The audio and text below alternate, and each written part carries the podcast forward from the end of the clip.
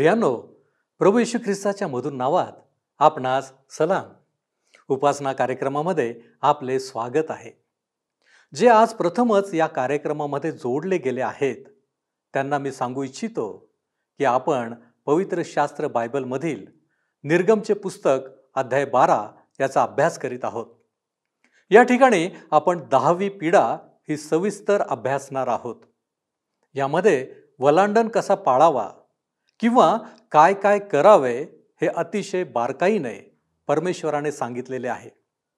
त्यातील प्रतीके आणि त्यांचा अर्थ आम्हासाठी एक पर्वणीच ठरणार आहे. म्हणूनच ही घटना आमच्यासाठी एक अद्भुत संदेश देणारी आहे. परमेश्वर किती अद्भुतरित्या कार्य करतो हेच आपल्याला ह्यावरून दिसून येईल. माझी आपणास विनंती आहे की या घटनेकडे मन लावून पाहण्याचा आणि शिकण्याचा प्रयत्न करा. तसेच प्रभू आमच्यापासून काय अपेक्षित करतो हे जाणून घेण्याचा प्रयत्न करा. माझी खात्री आहे की हे प्रयत्न आपणास ख्रिस्ताच्या अधिक जवळ आणून आपणास आशीर्वादित करतील. तर मग चला प्रियानो आपण आजच्या अध्ययनाची सुरुवात करूया. श्रोतानो आज आम्ही निर्गमचे पुस्तक बाराव्या अध्यायाच्या सातव्या वचनापासून आपले अध्ययन पुढे चालू ठेवणार आहोत. बारावा अध्याय सातवे वचन पहा. ज्या घरात त्याचे मांस खावयाचे असेल त्या घराच्या दोन्ही दार बाह्यांना व चौकटीच्या कपाळपट्टीला त्याचे काही रक्त लावावे. इस्रायलांनी ते रक्त दरवाज्यांच्या चौखटीवर बाहेरून लावायचे होते. ते रक्त पाहिल्यानंतरच मृत्यू दूत त्या घराला सोडून जाणार होता. मला वाटतं ह्या ठिकाणी जे चित्र देण्यात आले आहे ते अनेकदा विचारण्यात येणाऱ्या प्रश्नाचे उत्तर आहे. मंडळी वर उचलल्या जाण्याच्या वेळी अर्थात रॅप्चरच्या वेळी विश्वासणाऱ्यांच्या लहान लहान बाळांचे काय होईल? लहान लेकरे जेव्हा प्रभू त्याच्या स्वतःच्या लोकांना घेण्याकरिता येईल तेव्हा जर घरात असतील तर काय प्रभू मातापितांना घेऊन लेकरांना तेथे सोडून देईल? हा अध्याय दाखवितो की परमेश्वर त्यांना सोडणार नाही तर तो त्यांना स्वतःसोबत घेऊन जाईल. घरात कुटुंबातील सर्व लोक त्या कोकऱ्याचे जे देह आहे त्याच्या बलिदानावर विश्वास ठेवणारे आहेत आणि विश्वासाने ते ख्रिस्तामध्ये सहभागी झाले आहेत. काय होत आहे ते लहान लेकरांना माहीत नाही परंतु परमेश्वर त्यांचे रक्षण करणार आहे. इस्रायली लोक मिसरमधून बाहेर निघतील तेव्हा काय परमेश्वर त्यांना तेथे सोडून देईल? जर ते हिशोब देण्याच्या वयापर्यंत पोहोचलेले नाहीत तर काय त्यांची कतल होईल? नाही. रक्त कुटुंबातील सर्वांवर आच्छादन घालते. मंडळीवर उचलल्या जाण्याच्या वेळी परमेश्वर लहान लेकरांना ह्या जगामध्ये सोडणार नाही तर ते सुद्धा वर उचलल्या जातील. आठवं वचन पहा. बारावाथे आठवे वचन. आणि त्यांनी त्याच रात्री त्याचे मांस विस्तवावर भाजून बेखमीर भाकरी व कडू भाजीबरोबर खावे. ह्या सणाच्या संबंधात जितक्या सूचना देण्यात आलेल्या आहेत त्या प्रत्येकीत विशिष्ट अर्थ व संदेश आहे. हे वचन कुटुंबाच्या सहभागितेविषयी बोलते. वलाणण सणाच्या उत्सवात संपूर्ण कुटुंबाने प्रवेश करायचा होता. त्याने त्यांना फारोच्या महालात जाण्याकरिता सांगितले नाही? किंवा बाहेर खेळायला मैदानात पाठविले नाही. जर ते बाहेर राहिले असते तर अनेकांनी ते बाहेर निघणे गमावले असते. वल्हांडण सण पाळणे हे व्यक्तिगत कौटुंबिक कार्य होते. मंडळीत सर्व कुटुंबे एकत्रित व्हायला हवी. आज आमच्या मंडळात कुटुंबांनी एकत्र येऊन परमेश्वराची उपासना करायला हवी. परमेश्वराची पद्धती कुटुंब केंद्रित होती. परंतु बरेचदा आम्ही ही पद्धती पाळीत नाही. ह्या वचनात आम्हाला हे सुद्धा सांगण्यात आलेले आहे की त्यांनी त्याच रात्री त्या कोकऱ्याचे मांस विस्तवावर भाजून खावे. अग्नी हे न्यायाचे प्रतीक आहे. पापाचा न्याय अवश्य व्हायलाच हवा. ते त्यांनी बेखमीर भाकरीसोबत खावे असे सांगण्यात आले. खमीर हे पापाविषयी बोलते आणि बेखमीर भाकरी ख्रिस्ताविषयी ज्यावर आम्हाला आत्मिक भोजनाने तृप्त होण्याकरिता विसंबून राहायचे आहे. नंतर कडू भाजीबरोबर त्यांनी ते खावे. ह्या भाजीबद्दल अनेक अर्थ जुळलेले आहेत. पण मला वाटतं ह्या ठिकाणी हा अर्थ आहे की येशू ख्रिस्ताला तारणारा म्हणून स्वीकारल्यानंतर आम्हाला नेहमीच सुखद अनुभव येत नाहीत. तर काही अनुभव कडू सुद्धा असतात. कडू भाजी सुटकेसोबत आहे. नववचन पहा. मांस कच्चे खाऊ नये आणि पाण्यात शिजवून खाऊ नये तर ते विस्तवावर भाजून खावे. त्याची मुंडी पाय व आतडी ही सुद्धा खावीत. त्यांनी ह्या अर्पिलेल्या कोकऱ्याचे मांस कच्चे खाऊ नये असे परमेश्वराने त्यांना सांगितले. कारण श्रोत्यानो ते मानवाच्या जीवनातील पापाच्या न्यायाविषयी बोलते आणि त्यासाठी अर्पण व न्यायाचा अग्नी आवश्यक आहे. जेव्हा एखादी व्यक्ती ख्रिस्ताकडे येते तेव्हा ती पापी म्हणून येते. हे अर्पणाचे मांस पाण्यात शिजवलेले नसावे ह्याचा अर्थ आम्ही फक्त ख्रिस्तावरच विश्वास ठेवावा. आज दुर्दैवाने अनेक लोक त्यांच्या तारणासाठी पाण्यावर विश्वास ठेवतात. सर्व काही आगीत भाजलेले असावे. हा अग्नीचा न्याय होता. आता श्रोत्यानो अकरा आणि बारा वचने पहा. ते तुम्ही ह्या रीतीने खावे. तुमच्या कमरा कसून पायात जोडे घालून आणि हातात काठी घेऊन ते घाईघाईने खावे. हा परमेश्वराचा वल्हांडण सण होय. कारण ह्या रात्री मिसर देशात फिरून त्यातील मनुष्य व पशु ह्या सर्वांचे प्रथम जन्मलेले मी मारून टाकीन आणि मिसर देशातील सर्व देवांचे शासन करीन. मी परमेश्वर आहे. जेव्हा आम्ही ख्रिस्ताकडे येतो तेव्हा आमच्या कमरा कसलेल्या असाव्यात. जेणेकरून ह्या जगातून बाहेर निघण्याकरिता व पुन्हा ह्यात संमिलित न होण्याकरिता आम्ही तयार असावे. मी आपण परिवर्तित होऊन पापमय जीवन जगू शकता ह्यावर विश्वास ठेवू शकत नाही. ह्याचा अर्थ असा मुळीच नाही श्रोत्यानो की आम्ही कधी कधी पाप करणार नाही. परंतु ह्याचा अर्थ असा आहे की आम्ही पापात राहून जगण्याची आपली सवय कायम ठेवणार नाही. जर दरवाजाच्या चौकटीवर रक्त असेल तर आम्ही मिस्रमधून बाहेर निघू शकू. परमेश्वराने त्या पीडा मिसरच्या प्रमुख दैवतांवर एकामागून एक पाठविल्या. प्रत्येक दैवताला प्रथम वस्साचे अर्पण हवे असे. आता परमेश्वर मिसरच्या सर्व मूर्त्यांविरुद्ध आपला मोर्चा वळवित आहे. तेरावं वचन.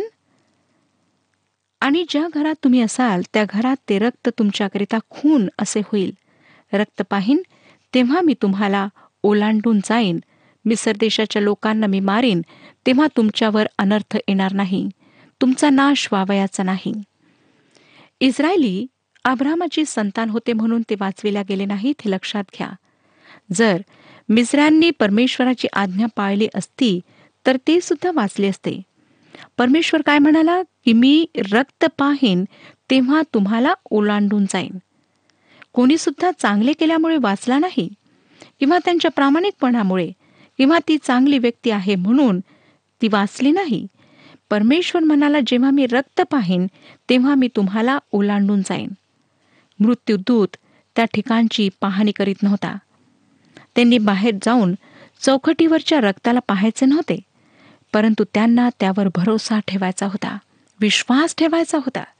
त्यांनी सुनता करून घेतली होती म्हणून त्यांचा बचाव झाला नाही किंवा दुसऱ्या कुठल्याही कारणाने त्यांचा बचाव झाला नाही. परमेश्वर म्हणाला की जेव्हा मी रक्त पाहीन तेव्हा मी त्या घराला ओलांडून जाईन. मृत्यूदूत शेजारच्या क्षेत्राची पाहणी करीत नव्हता. खिडकी उघडून त्यांनी मृत्यूदूताला सांगायचे नव्हते की आम्ही किती चांगले आहोत किंवा आम्ही किती सेवा कार्य केलेले आहे. ज्या कोणी खिडकीतून बाहेर डोके काढले असते ती व्यक्ती त्या रात्री मारले गेली असती. परमेश्वर म्हणाला की जेव्हा मी रक्त पाहीन तेव्हा मी तुम्हाला ओलांडून जाईन. ह्यात अधिक कशाचीच भर घालण्याची आवश्यकता नाही. त्या रात्री कोण वाचलेत? तेच लोक वाचलेत ज्यांनी परमेश्वरावर विश्वास ठेवला ज्यांनी आपल्या दाराच्या चौकटीवर रक्त लावले आणि त्यावर भरोसा ठेवला. जरी मी हे पूर्णपणे समजू शकत नाही श्रोत्यानो तरी परमेश्वर जे काही म्हणतो त्यावर मी पूर्ण विश्वास ठेवते. ख्रिस्ताने जे रक्त सांडवले ते मला पूर्णपणे वाचवू शकते. दुसरे काहीच मला वाचवू शकत नाही. ते रक्त एखादे अंधविश्वासाचे किंवा रहस्याचे चिन्ह नव्हते. एक महान तत्व परमेश्वराच्या पवित्र वचनात आम्हाला आढळते ते म्हणजे की रक्त सिंचनाशिवाय पापापासून सुटका नाही. दुसऱ्या शब्दात परमेश्वर उदार हृदयाने पापाकडे डोळे झाक करून चुपचाप बसत नाही. आज जगातील न्यायाधीश जेव्हा त्याच्यासमोर अपराध्याला आणण्यात येते तेव्हा कायद्याप्रमाणे त्याला त्या अपराधाची शिक्षा ठोठावतो तर मग हा जो सर्व जगाचा न्यायाधीश आहे पवित्र परमेश्वर आहे तो कसा चूप बसू शकेल? परमेश्वराच्या कायद्याप्रमाणे जो पाप करेल तो मरेल. ही मरणदंडाची शिक्षा आम्हातील प्रत्येकासाठी होती. परंतु परमेश्वर कृपाळू आहे. त्याने आमच्या अपराधांसाठी निरपराध येशू ख्रिस्ताला बलिदान केले. ख्रिस्ताच्या ह्या जगात येण्यापूर्वी कोकऱ्याचे बलिदान करण्यात येई नंतर प्रभू येशू ख्रिस्त ह्या जगात आला आणि योहान कृष्णभवर्तमान पहिला अध्याय एकोणतीसावे वचन आम्हाला सांगते. योहान कृष्णभवर्तमान पहिला अध्याय एकोणतीसावे वचन.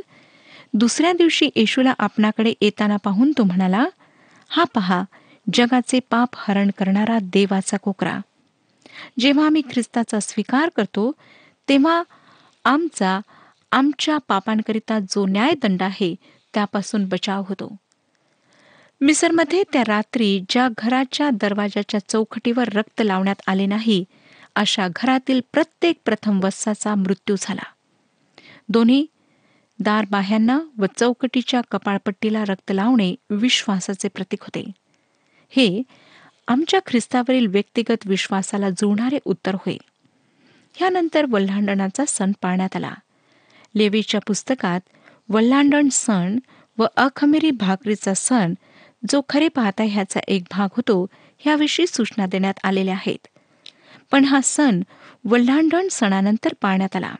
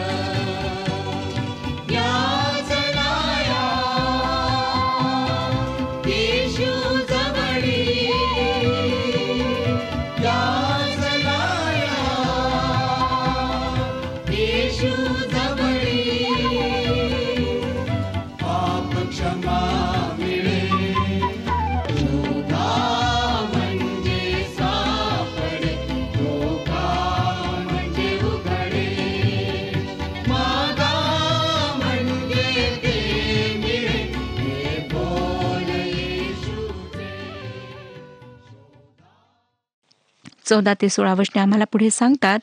बारावा अध्याय चौदा ते सोळा वशने. हा दिवस तुम्हाला स्मारका दाखल होईल. ह्या दिवशी तुम्ही परमेश्वरासाठी मेळा भरून सण पाळावा. पिढ्यानपिढ्या अगदी कायमचा विधी समजून हा सण तुम्ही पाळावा. सात दिवस तुम्ही बेखमीर भाकरी खावी. पहिल्याच दिवशी तुमच्या घरातील सर्व खमीर काढून टाकावे. पहिल्या दिवसापासून सातव्या दिवसापर्यंत जो कोणी खमीराची भाकरी खाईल त्याचा इस्रायलातून उच्छेद करावा. पहिल्या दिवशी तुमचा पवित्र मेळा भरवावा तसा सातव्या दिवशीही पवित्र मेळा भरवावा. ह्या दोन्ही दिवशी काही काम करू नये मात्र प्रत्येक व्यक्तीच्या खाण्यापिण्यासंबंधाने जे काही करावयाचे असेल ते करावे. ह्याचा मृत्यूदूताच्या त्या ठिकाणी रात्री फिरण्याशी काहीच संबंध नाही. त्यांच्या तारणाशी ह्याचा काहीच संबंध नाही. घरातील लोकांकरिता हा एक सहभागितेचा सण होता. हे त्यांचे कर्तव्य होते कारण ह्याची आज्ञा परमेश्वराने दिली होती व हा एक चांगला प्रसंग होता. त्यांनी परमेश्वराशी सहभागिता करायला हवी होती. सतरावं वचन पुढे आम्हाला सांगतं ह्या प्रकारे तुम्ही बेखमीर भाकरीचा सण पाळावा. कारण ह्याच दिवशी मी तुमच्या सेना मिसर देशातून बाहेर आणल्या. यास्तव हा दिवस पिढ्यानपिढ्या कायमचा विधी म्हणून पाळावा. अरण्यात जात असताना श्रोत्यानो त्यांनी अखमेरी भाकरी खाल्ली. कारण त्याच रात्री त्यांना मिसरमधून बाहेर पडावे लागले आणि त्यांनी सात दिवस ती भाकर खाल्ली. लक्षात घ्या की ती अखमेरी भाकरी होती. जर ते खमेरी भाकरी खातील तर ते इस्रायलांच्या मंडळीतून बाहेर काढून टाकण्यात येतील. आता एकोणीस आणि वीस वचने सात दिवसपर्यंत तुमच्या घरात खमीर मुळीच नसावे. कारण जो कोणी एखादी खमीराची वस्तू खाईल तो परदेशीय असो की स्वदेशीय असो त्याचा इस्रायलाच्या मंडळीतून उच्छेद करावा. तुम्ही कसलाही खमीराचा पदार्थ खाऊ नये. तुमच्या सगळ्या घरात बेखमीर भाकरी खाव्या. श्रोतनो खमीर हे दुष्टतेचे प्रतीक आहे. हे वाईट व विरुद्धाचे प्रतिनिधित्व करते. मग ते कृष्णवर्तमान तेरावा अध्याय त्यामध्ये एक दृष्टांत सांगण्यात आलेला आहे ज्यात एका स्त्रीने खमीर घेऊन तीन मापे पिठात लपून ठेवले. ते खमीर शुभवर्तमान नाही कारण खमीर दुष्टतेचे चिन्ह आहे वाईटाचे चिन्ह आहे. तीन मापे पीठ देवाचे वचन दर्शविते व दुष्टतेला खमीराला त्यात लपून ठेवण्यात आले. खमीराला देवाच्या वचनांच्या शिकवणुकीत मिसळण्यात आले आहे. सर्व खोटे धर्म संप्रदाय पवित्र शास्त्राचा उपयोग करतात. पण त्यात खोटे धर्म सिद्धांत मिसळतात. हेच इस्रायलांनी टाळावे म्हणून त्यांना सांगण्यात आले होते. आमच्या प्रभूने ही खमीराची बाब मत्तेकृष वर्तमानामध्ये स्पष्ट केली. मत्तेकृष वर्तमान सोळावाध्याय आणि सहाव्या वचनामध्ये सांगितले आहे. मत्तेकृष वर्तमान सोळावाध्याय आणि सहावे वचन. तेव्हा येशू त्यांना म्हणाला परुषी व सदुकी ह्यांच्या खमीराविषयी जपून रहा व सावध असा. नंतर मत्ते कृषवर्तमान सोळावाध्याय आणि अकराव्या वचनामध्ये पुढे तो म्हणतो मी भाकरीविषयी बोललो नाही हे तुम्ही का समजत नाही? परुषी व सुदुकी ह्यांच्या खमीराविषयी सावध राहा. येशूच्या शिष्यांना वाटले की तो शारीरिक भाकरीविषयी बोलत आहे. नंतर त्यांना कळले की तो परुषांच्या धर्मसिद्धांताविषयी बोलत आहे जे दुष्टता होते. अखमेरी भाकरी रुचिकर नसते. आज अनेक लोकांना देवाच्या वचनाचे अध्ययन करणे आवडत नाही. निर्मळ अखमेरी देवाचे वचन. अनेक लोक देवाच्या मंदिरात संगीतामुळे वेळ चांगला जातो म्हणून जागा सुंदर वाटते म्हणून किंवा इतर लोकांशी भेट होते म्हणून जातात. देवाचे वचन ऐकण्यासाठी जात नाहीत. त्यांना देवाचे वचन नको असते कारण ते रुचिकर वाटत नाही. अखमेरी भाकर चवदार नसते परंतु देवाचे वचन देवाच्या लेकरांसाठी एक उत्तम भोजन आहे. बावीस आणि तेवीस वचने पुढे पहा काय सांगतात. नंतर एजोब झाडाची एक जुडी घेऊन ती पात्रातील रक्तात बुचकळावी आणि तिने त्यातले रक्त दरवाजाच्या कपाळपट्टीला व दोन्ही बाह्यांना लावावे आणि सकाळपर्यंत कोणीही घराच्या दाराबाहेर जाऊ नये. कारण परमेश्वर मिसऱ्यांचा वध करण्यासाठी देशातून फिरणार आहे. ज्या ज्या घराच्या कपाळपट्टीवर व दोन्ही बाह्यांवर रक्त लाविलेले परमेश्वर पाहिल ते ते दार तो ओलांडून जाईल आणि वध करणाऱ्याला तुमचा वध करण्यासाठी तुमच्या घरात शिरू देणार नाही. श्रोत्यानो काय त्यांनी दरवाज्यावर रक्त कसे लावले असेल ह्यावर आपण विचार केला आहे काय? एजोब झाडाच्या जुडीने. एजोब ही खडकामध्ये वाढणारी एक वनस्पती आहे. हिचा उपयोग दरवाज्यांवर रक्त लावण्याकरिता त्यांनी केला. एजोब हे माझ्या मते श्रोत्यानो विश्वासाला दर्शविते. ह्याच प्रकारे ख्रिस्ताचे रक्त तुमच्या आणि माझ्या हृदयाला आणि जीवनाला लावण्यात येते. जेव्हा प्रभू येशू ख्रिस्त मरण पावला तेव्हा त्याने तुमच्यासाठी काय केले ह्यावर आम्ही विश्वास ठेवतो. आता दहाव्या पिढीविषयी आपण पाहणार आहोत. प्रथम वस्साचा मृत्यू हा शेवटला न्याय व मिसरवर येणारी शेवटली पिढा होय. देवाने त्याच्या लोकांना ह्याकरिता तयार केले. शेवटल्या तीन पिढा गोशेनवर आल्या नाहीत. ते त्यातून बचावले.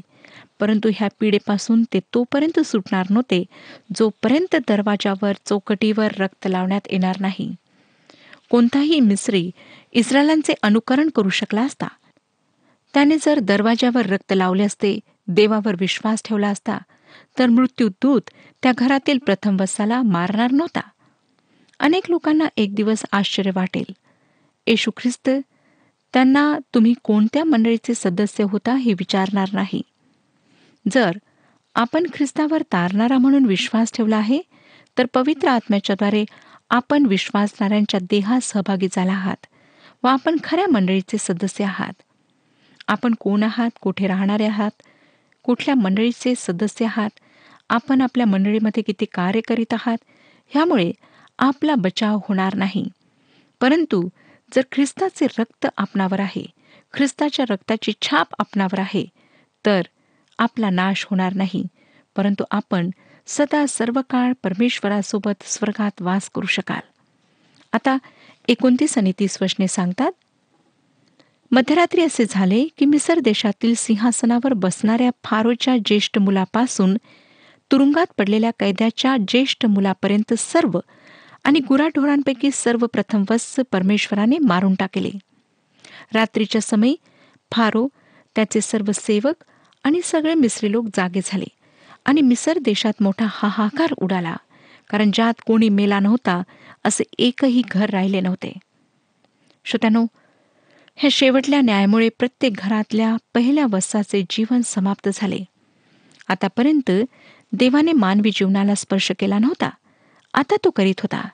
परंतु असं नका म्हणू की परमेश्वर खुनी आहे. परमेश्वर देतो आणि परमेश्वर घेतो. त्याचे नाव धन्य आहे.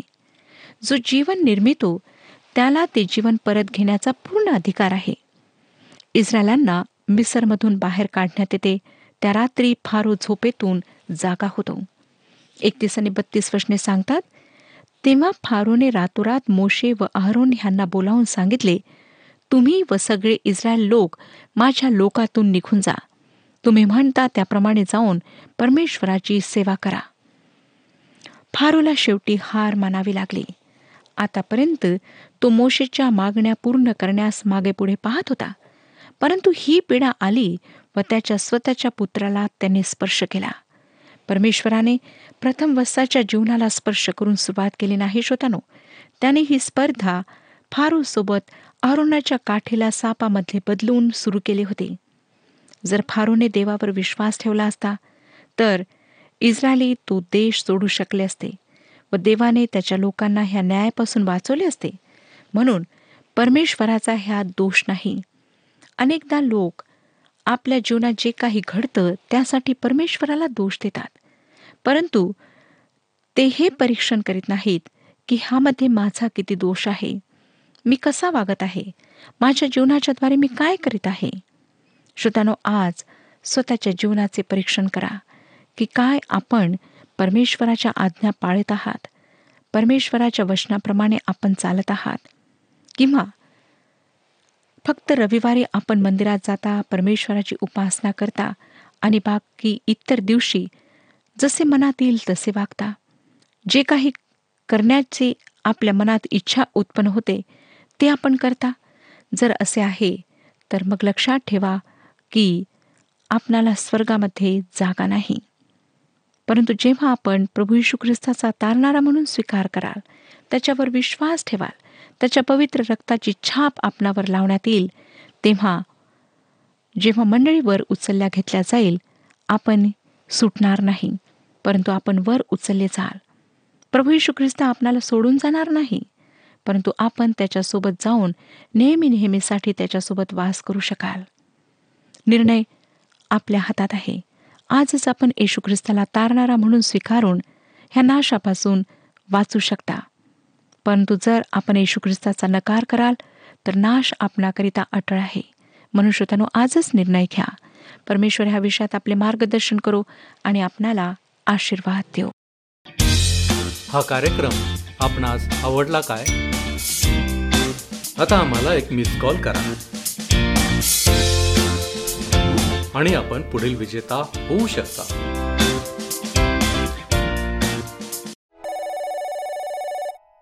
प्रियानो आपण आतापर्यंत पाहिलेल्या सर्व पिढ्यांमध्ये ही दहावी पिढा फारोचा कठोरपणा पूर्णपणे नेस्तनाबूत करणारी होती. याच पिढेद्वारे वास्तविकपणे सर्वांना कसोटीस लावण्यात आले. मग तो मिस्री असो किंवा इस्रायली असो सर्वांना या अग्निपरीक्षेमधून जावे लागले. होय प्रियानो विश्वास आणि विश्वासास साजेशी कृती जी परमेश्वराला मान्य असते तेव्हाच परमेश्वराचे संरक्षण आम्हाला प्राप्त होते आणि आमचा बचावही होतो. परमेश्वराचे वचन आम्हाला स्पष्टपणे सांगते की पापांचा न्याय केला जाईल आणि त्याबद्दल दंडही केला जाईल. परंतु आम्हाला एक आशा देण्यात आलेली आहे की परमेश्वराच्या त्या क्रोधापासून आम्हाला बचावाची संधी देखील आहे. दहावी पिढा आम्हाला हेच शिकवते. इफिस करास पत्र दुसरा अध्याय आणि आठव्या वचनामध्ये म्हटले आहे की कारण कृपेनेच विश्वासाच्या द्वारे तुमचे तारण झालेले आहे आणि हे तुमच्या हातून झाले असे नाही. तर हे देवाचे दान आहे. प्रियानो आजचा मुख्य संदेश हाच आहे की प्रभू येशू ख्रिस्ताचे मोलवान रक्त आमच्यासाठी बहुमोल आहे. त्याचे मोल जर आम्हाला समजले तर नक्कीच आमच्या जीवनामध्ये आम्हाला आशीर्वाद आहेत. तर चला आपण नतमस्तक होऊ आणि त्या ख्रिस्ताच्या चरणांपाशी जाऊ. आपण प्रार्थना करू. सर्व समर्थ आमच्यावरती दया आणि कृपा करणाऱ्या आमच्या महान प्रेमळ परमेश्वरा प्रभू येशू ख्रिस्ताच्या द्वारे जे तारण तो आम्हाला देऊ केलेलं आहे होय प्रभूजी त्याबद्दल आम्ही तुझे आभारी आहोत. आज प्रभूजी तुझ्या वचनांच्या द्वारे तू आमच्याशी बोललेला आहेस. आणि बापा तुझी इच्छा या संदेशाच्या द्वारे तू आमच्यासमोर ठेवलेली आहेस.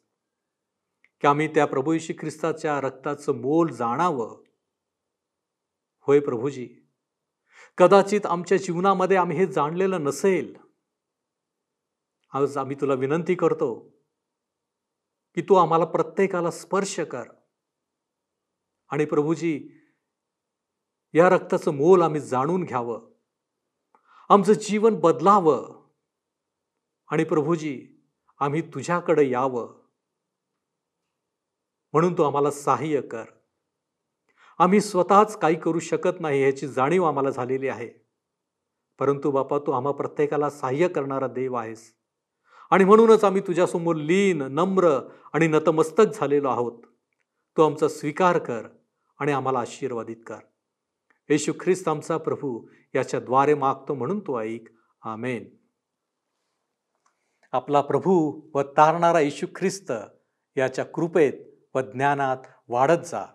प्रभू तुम्हा सह असो.